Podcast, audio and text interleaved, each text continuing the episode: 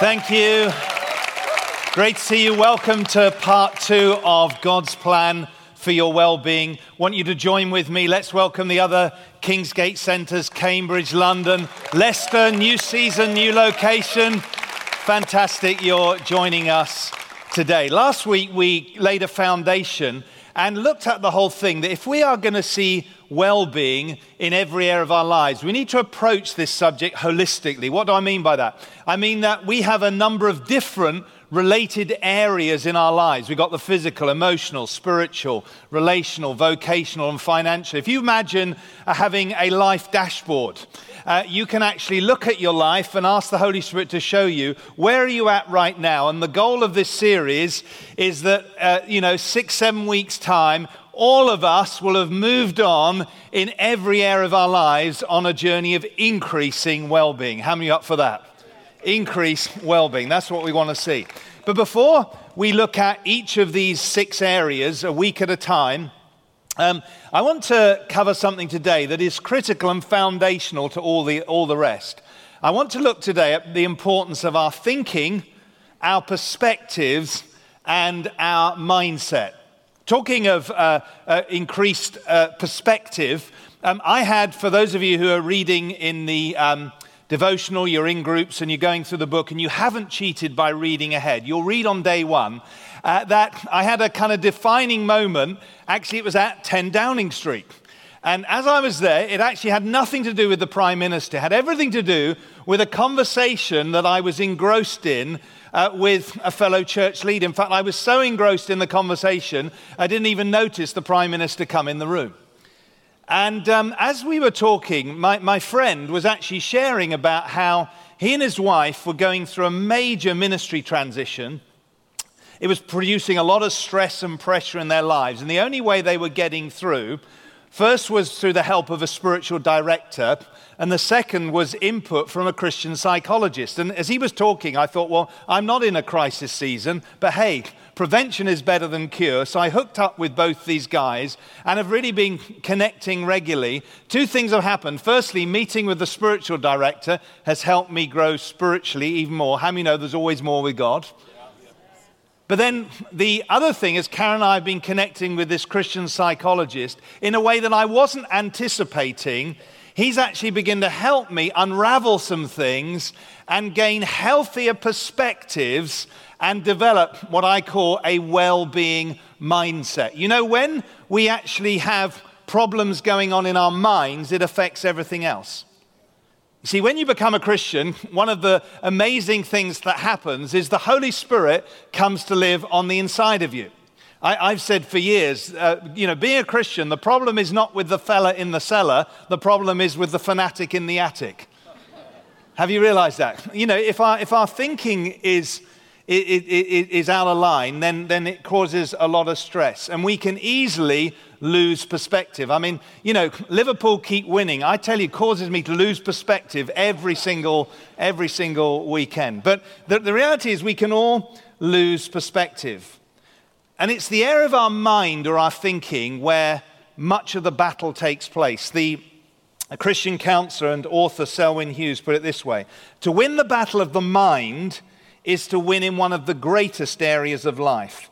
It is said that no real change can take place until a person's thinking is changed. Let me read that again. No real change can take place until a person's thinking is changed. So before we look at the different areas of well-being, it's vital that we actually look at this whole issue of our mind and our mindset, because as our mindset gets healthier, so it spills over into every other area of our lives. And what we're going to do over this series, starting today, is we're going to use the uh, story of the Old Testament prophet Elijah as kind of an example of a journey of well-being.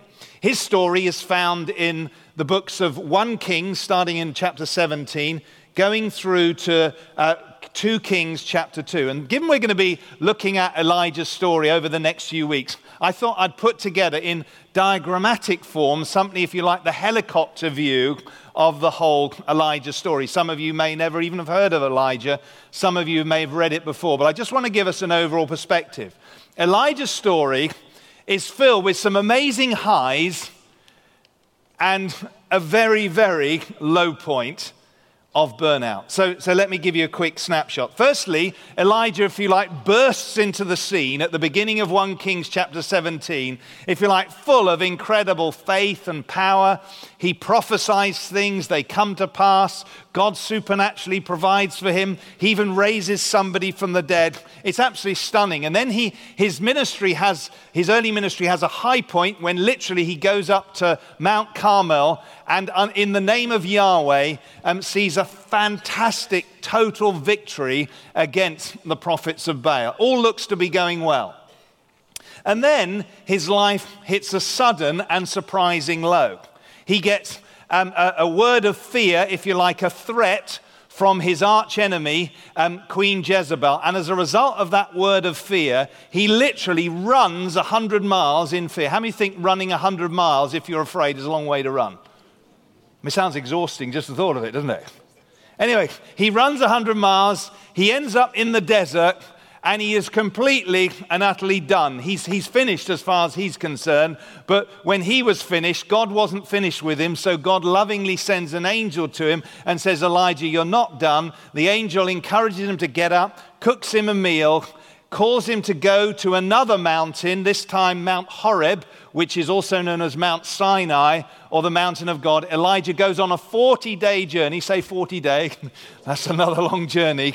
He gets to the mountain, has a fresh encounter with God, and then God replenishes him, restores him, recommissions him and sends him back, and he has a final ten years of ministry, during which he does critical things like raising up a successor, a guy called Elisha, who continues his ministry. And then the story in Second Kings ends with Elijah not dying, but being miraculously transported to heaven. How many think the, the boy did all right? Yeah.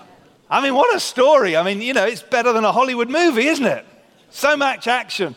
And it really happened. But I love the fact the Elijah story doesn't even end there, because nine, over nine hundred years later, we see him popping up on another mountain, this time on the Mount of Transfiguration with Moses and Jesus Christ himself. What an amazing, amazing story. The point is that God had takes a long-term view of Elijah's story. But what we're going to focus on in this series particularly is First Kings nineteen, and look at what happened to this guy. Why did this amazingly anointed man of God suddenly hit burnout? And what did God do to lovingly restore and replenish him and bring him back to a place of well-being? And central to Elijah's crash was a loss of perspective. Elijah had completely lost perspective. And so what we're going to do, we're going to look at what went wrong for Elijah, what God did to bring him back on track. And in this message today, I want to focus on this whole thing of mindset.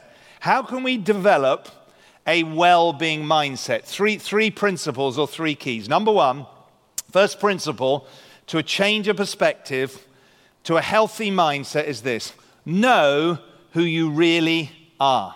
Why don't we say that together? Know who you really are. Who do you think you are is not just Uh, the title of a long-running B B C series where celebrities check out their ancestry. Who do you think you are, I believe, is a critical life question that you and I all need to find the right answer to. So here's the thing. This is absolutely foundational. If you and I don't know who we really are, we're not really sure about our identity, or we've got a wrong view, an inaccurate view of our identity, That that alone can mess up and affect well-being in every other area of our lives.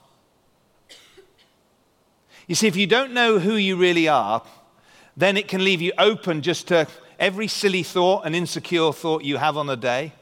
It can leave you open to just what others say about you, particularly if it's not positive. And then we add in things like social media. Now, I think social media is, is broadly positive, and you're going to be very blessed if you're following me on social media. But, but, but seriously, the, the point is that, you know, you may be having a good day, and then, then you kind of, you look on social media, and if you're feeling insecure, you can get into that horrible comparison trap of looking at everybody else, and before you know it, you've lost all sense of a well-being mindset. You know, th- th- this stuff doesn't help. Comparison can be deadly. Um, so much so that apparently Instagram are trialing in certain countries, removing the likes off posts and people's account because all that comparison stuff was messing up people's sense of identity and well-being. So it's really important that we are secure in our identity, in knowing who we are.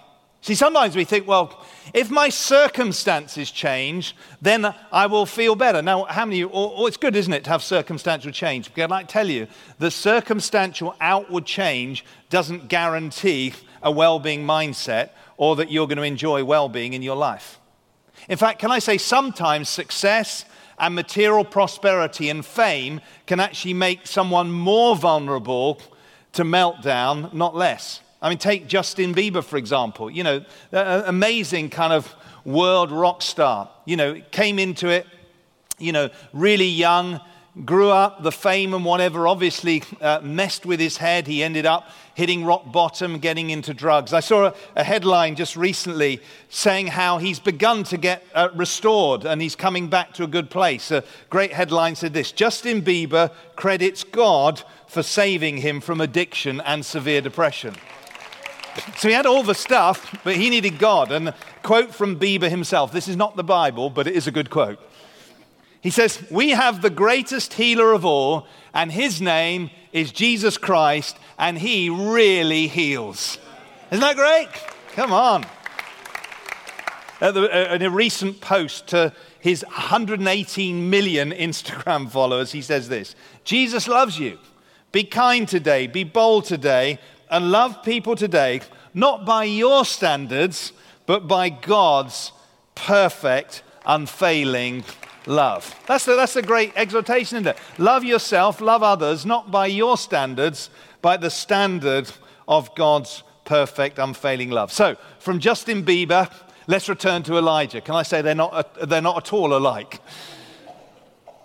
But one of the keys to the strength and the power and the confidence, if you like, of Elijah's early ministry that we that we see in First Kings chapter seventeen, eighteen, almost like a, a key undergirding these victories, was he, amazingly, nine hundred years before Jesus Christ, was very confident and secure in his identity and his relationship with God. You see that. There's like a, there's like a supernatural boldness that enables him to face great adversity.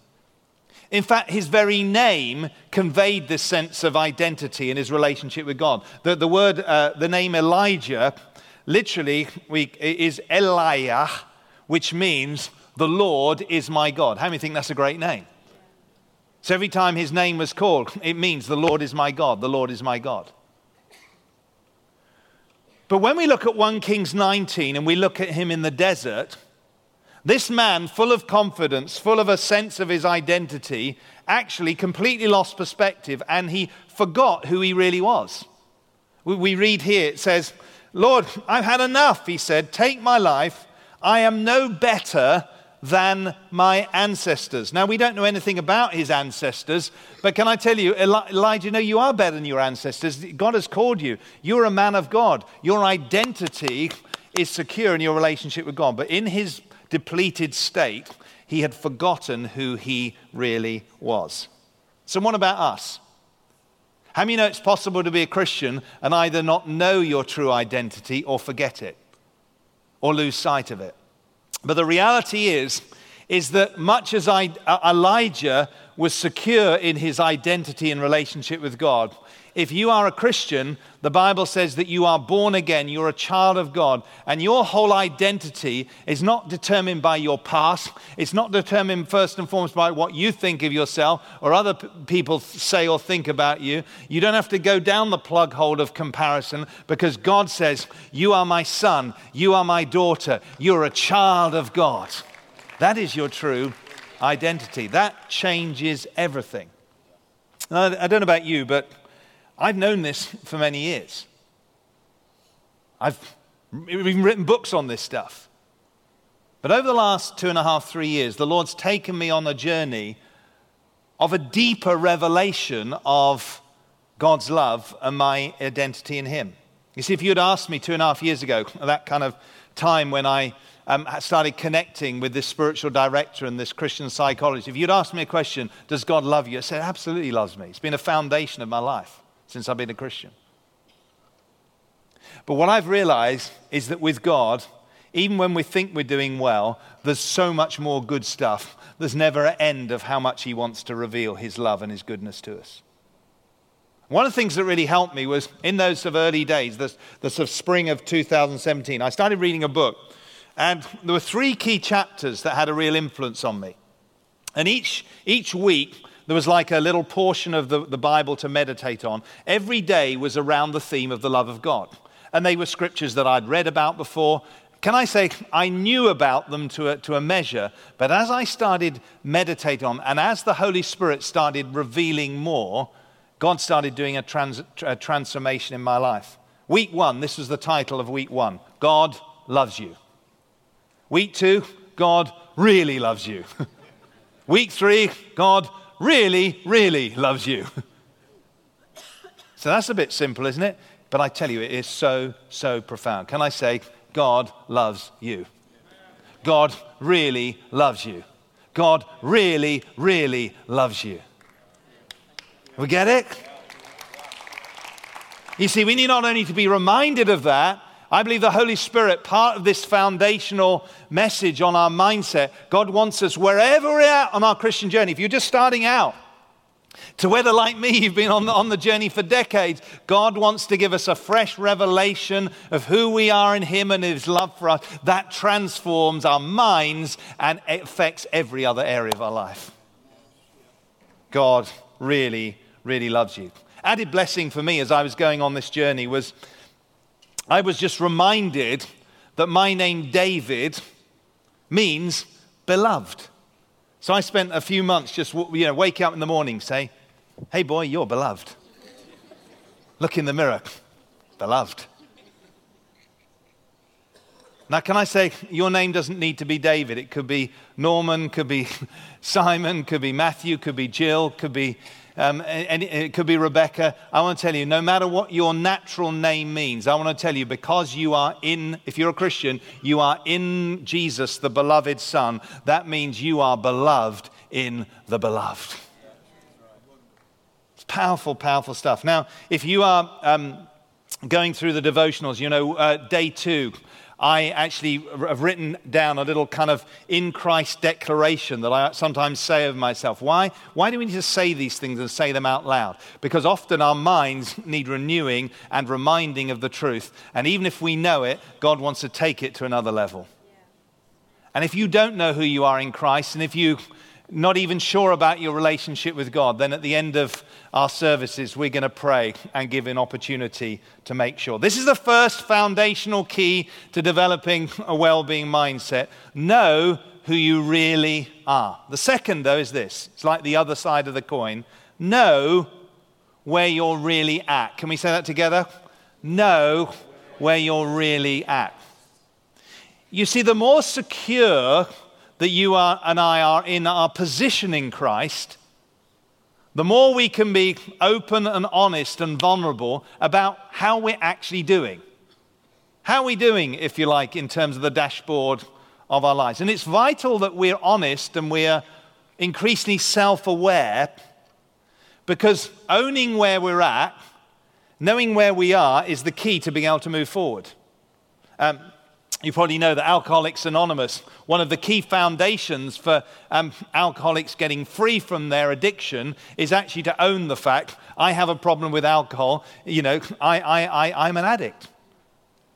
And actually, that's not, that's not just a, that's not a negative declaration. That's just being honest about where they're actually at. That's not going to define me, but I have a real problem with alcohol. Therefore, in Christ, I can move forward. And people who are not Christians find, you know, even just the power of a recognition of where they're at helps them move forward. We run a course called Celebrate Recovery here in Kingsgate, Peterborough. And, you know, same principle applies. People getting free from hurts, habits, hang-ups. One of the starting places is, as well as knowing that we're beloved and in Christ, it's an acknowledgement, yes, I have a, a problem here. And in acknowledging that to oneself, to God and to others in a group is one of the keys to freedom. And it's so important that we we actually allow the Holy Spirit to show us where we're really at. Because if we're not sure where we're really at, or can I say if we think things are fine, let's say, for example, you may think, well, I think I'm doing fine in there. I think I may be nearly green. But actually, you're you're in the amber heading towards the red zone. We're going to have a problem. Take Elijah, for example. You see, this is this is why I think it's such an instructive story. Here he is at the end of First Kings eighteen, this sort of high point of his ministry. Everything about his life looks strong. He's just won one of the most incredible victories in the whole Bible, calling down fire from heaven, displaying the goodness and the the, the, the victory of God over uh, the, the enemies of God the, the, the, and the prophets of Baal. He prays for rain to come, and God answers his prayer. The Holy Spirit comes on him, and while King Ahab is on in his chariot, Elijah, like, is this a man or is this Superman, comes whizzing past him under the power of the Spirit. So there's nothing there that would tell us here's a man who's about to go to have burnout. But I believe something must have been going on in Elijah's life. I, I, I'm, I'm kind of reading in a little bit, but I think he must have been overdoing it. I think maybe the spiritual intensity of that battle. Can I say, when you fight against and win against four hundred and prophet, uh, four hundred fifty prophets of Baal, that's going to have a mental, emotional, and spiritual toll. He's doing a lot physically. And so something was happening. He was obviously outwardly doing fine. The ministry was going great. But inwardly, he was vulnerable. And therefore, he was vulnerable to one of the most insidious weapons that can come against us. And it was the weapon of fear. In Elijah's case, it was a threat from his archenemy, Queen Jezebel. And interesting what Jezebel didn't, she doesn't go and try and kill Elijah. That would have been hugely unpopular. He was the national hero at the time. Instead, she threatened. She gave him an intimidating words. Do you know, words of fear, whether they are spoken audibly or whether they're in our minds, do you know that fear can rob us of our mental well-being like nothing else? It's true. We need to recognize that that, that, that, that is a, a tactic of um, the enemy. And so it's, it's like he's vulnerable because he's been overdoing it. He's therefore more open to, the, to an attack of fear. By the way, this is the same Elijah who uh, a couple of chapters earlier was boldly confronting King Ahab. So the situation hasn't changed. Elijah's just changed. The fear comes. And then as a result of the fear, he spirals down. He completely loses perspective. He ends up even more burnt out. And if we if we did a, a, a dashboard, a look at the dashboard of Elijah's life in the desert, every area would have been in the red zone. Physically, he was exhausted. Emotionally, he was completely burnt out. Spiritually, he felt defeated. Um, vocationally, he's, he, he, he, was, he, was, he was ready to quit. Relationally, he was isolated because he sent the one person who could have helped him, his servant, away. And he's in a desert, literally, no provision. What's amazing to me is how somebody so anointed can, can get hit so much. And so the question is, how, how could somebody do that? Can I say there's no suggestion that he's even in sin? Now, as, I, as I've looked at this story, it's sobering to me. I mean, both in my own life and I've seen Christian leaders. Oh, sometimes you see we can attend to one area of our life, like the spiritual, and think because I'm praying, everything's going to be fine. But if we neglect our body, or if we're not healthy in our relationships or our mind, all these areas work together. We need to realize that God loves us and he wants to be, us to be well in every area of our lives. Amen? And that's that, that's what we see going on here. Why was Elijah able to hit burnout so, qu- so quickly? I love what James says in James five, uh, verse seventeen, New Testament writer. He said, because Elijah was a human being just like us. How many human beings am I talking to today? How many know that life can be going great and you can just run out of steam? Or is it just me? You see, as I look back at my life, thankfully, I've never hit burnout. I've got no plan to go there either. But I have had at least three key seasons where, uh, if you like, my tanks were getting seriously low. First one was when we came to start Kingsgate. Uh, our first four years in Peterborough, combination of all kinds of stuff that I won't um, remind you of. But as a result, Karen and I were almost permanently exhausted. And we had to go to God and say, Lord, teach us how in, the, in a massively pressured season, how can we learn rhythms of replenishment, including things like taking Sabbath and attending to our physical well-being so that we could just keep going through that tough season. I'm grateful for that time as I look back. The second, if you like, most pressured, depleted season was um, after we'd uh, built the building in, in in Peterborough, we moved in, and the pressure of the previous two years, the battle for the land, all that was happening, and then we moved in and we started growing fast. And I, I want to tell you, I was again getting seriously depleted. And so again, had to make some more changes, and many of those changes still living in the good of. And then two thousand sixteen, the third kind of season that I can remember. Nothing was particularly going wrong. Karen and I, you know, we weren't in a, in a bad place, but we turned to one another and just said, we feel tired. I'm not just talking about we'd had a bad night's sleep, like there was just some long-term tiredness. And again, the Lord started teaching us how to put things in place. I don't know where you're at, but you're a human being like Elijah, like me. And that means we have to be aware of the fact that if we don't take stock of our lives, and we're not kind of alert to this thing of our dashboard, and we don't stop things that are depleting us and put in replenishing activities just by breathing and not doing anything, your tanks can go down. Have you noticed? And then there's the whole issue of fear. You see, there are many things that, if you like, can cause a hole uh, to open up in, in the tanks of our life. But I think fear is one of the worst. It was for Elijah. I, now, I wouldn't consider myself a naturally fearful person. But one of the keys to, if you like, increasing freedom and well-being that I've experienced over the last two and a half years was the Lord making me aware of like a deep-rooted long-term fear that I'd only been partly aware of in the past. You see, by natural personality and uh, natural wiring, I'm kind of, I'm like an achiever. That's part of my kind of redemptive gift. But can I say, with every strength can come a weakness. And so along with that kind of, uh, uh, that personality of achiever comes a proneness and a weakness to being, as it were, derailed by a fear of failure.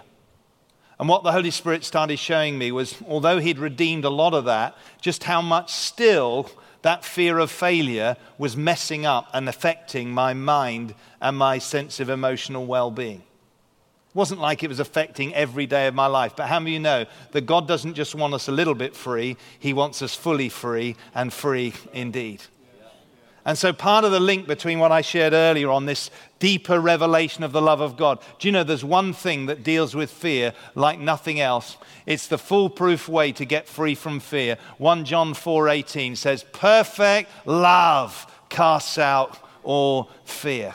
And as I've been just, as it were, basking afresh in that greater revelation of my identity and the fact that I'm beloved, I've experienced greater freedom from fear. And I say that because I believe for some of you here, there may be things like fear that's causing you uh, to be depleted. Can I say, right at the start of this series, take an honest inventory of where you're at. Look at the dashboard of your life. Think, think and say, Holy Spirit, show me where I'm really at. H- help me to see what might be causing depletion. And then here's another key. Start learning to be honest, not just with yourself and God, but with others in your group or close friends. Uh, the pastor Rick Warren talks about the importance of us being open with others. I love this quote. He says, don't repress it, confess it.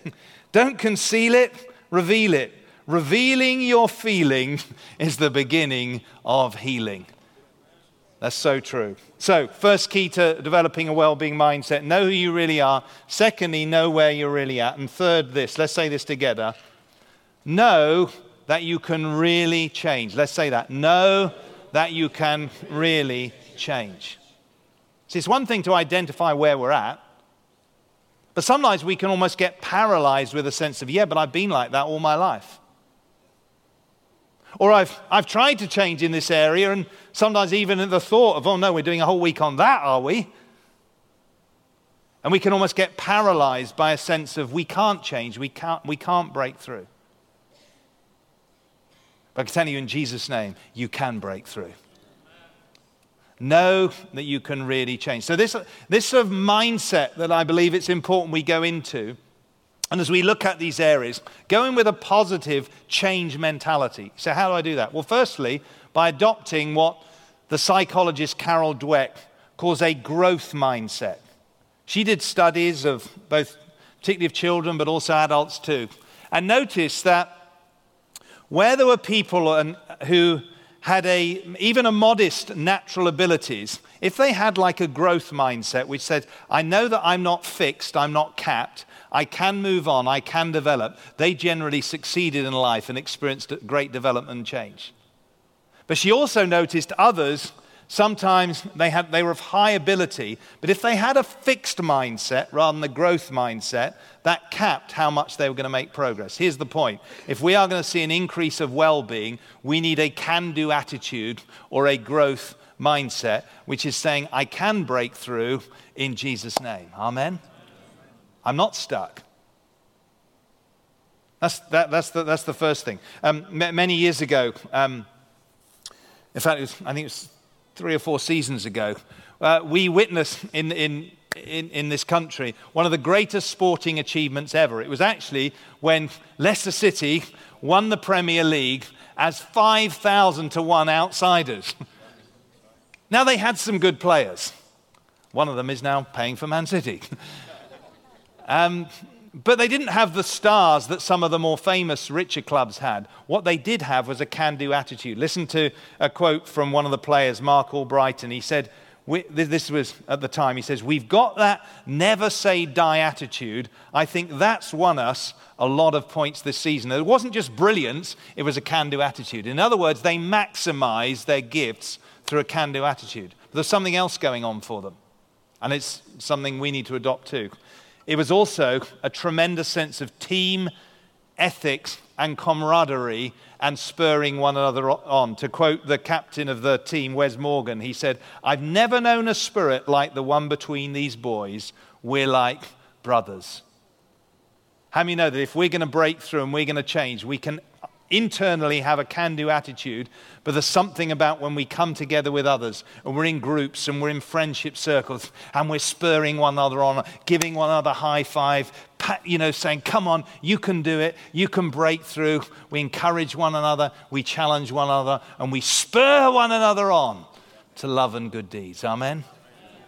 So there's, yeah, come on. So there's a can-do, yeah, you can, come on, come on, let's cheer one another on. So there's a can-do attitude, there's a camaraderie. But as Christians, we have something that the best football teams and anybody else out there, we have, we have a, if you like, a third and vital component to a change mindset. In fact, we have a person who is here rooting for us. You see, if we go back to Elijah, he was so down that his can-do at- attitude... had evaporated. He literally had given up and was suicidal.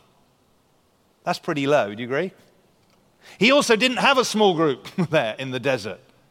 In fact, in his, in his, in his crazy, lost perspective state, he dismissed his servant, the one guy who might have been able to stand with him. So he's there, he's lost his can-do attitude, he's got nobody, he thinks he's done, but can I tell you, it's not over till God says it's over. God sees the end from the beginning. He saw the fact that Elijah had another ten years. He saw that Elisha needed to be trained. He saw that Elijah was going to be transported to heaven. And he knew ahead of time that Elijah was going to be one of the great heroes of the faith. And he's going to show up with Jesus and Moses on the Mount of Transfiguration. So God didn't leave him there. God sent an angel to him. And I love what the angel does. The angel comes to this guy who's completely done. And says this, two little words, get up. Isn't that beautiful? Doesn't preach a sermon to him, get up. Then it says again, get up. And then I love what it says. So he, Elijah, got up. The power of God's word. And in Elijah's case, it was an external visitation from an angel. And of course, angels still exist and they appear today. But can I, can I suggest to you, we don't have to wait for angels. If you're a Christian here today, you have the Holy Spirit on the inside of you twenty-four seven, no matter what you're going through, no matter where, where you're at, whether you're doing great and you just need to see an increase of well-being, or whether you're near or, or ready to bur- uh, near, near burnout, the Holy Spirit wants to say to you, get up, you can change, you can grow, you can move on in Jesus' mighty name. Amen. Aren't you glad that we have the great helper, the great encourager, the great counselor living on the inside? It reminds me of how when I was uh, in primary school, um, th- as far as I remember, it was the first competitive race I ever ran. It was eight hundred meters, which is a long, a long way for, I don't know, a nine-year-old. And so I, I was what I call a runner of modest ability. Okay, but not like, you know, not, not top of the chart. So halfway round the, the, the race, we'd been running about four hundred meters. I was like middle of the pack. There were loads of people ahead of me, quite a few people behind me. And I suddenly thought, do you know, I can run a bit faster than this. And so I started running faster. And as I did, I started, I thought, this is fun. I started overtaking runner after runner after runner. And I started getting a bit of wind behind my sails. And as I started entering a key corner in the race, suddenly I started hearing from the sidelines these words, come on, boy. Come on, boy, you can do it. And I recognized it was the voice of my dad who was watching. He had a nickname for me, Scouty. He said, come on, Scouty. Come on, boy, you can do it. And as I started hearing those, those words, the, the pace that had already been increasing, suddenly I, it's like my legs got turbocharged. And I started, you know, like in an impression of Superman. Da, da, da. No, I seriously, I started overtaking runner after runner after runner. And I just got to the line and I was like that far behind the top runner in the school. I'd way excelled myself. It was the greatest race of my life. I collapsed over the line. And do you know why I did it? Why I did it? Partly because I thought I can do better. But secondly, it was the voice of my dad on the sideline saying, come on, my son, you can do it. You can make it all the way home. And I want to tell you that God is our Heavenly Father, greater than any earthly dad, and He is here to cheer you on. He say, know who you really are. You're my son, you're my daughter, you're my beloved. Let me help you see where you're really at, and I want to spur you on. You can change, you can make it all the way. Or in the words of Jesus, um, you'll know the truth, and the truth will set you free. Amen, amen, and amen. Father, we want to thank you so much for your goodness and your love and your presence and your purposes. Thank you that you're here to cheer us on. Reveal yourself to us. Set us free. In Jesus' name, amen, amen, amen.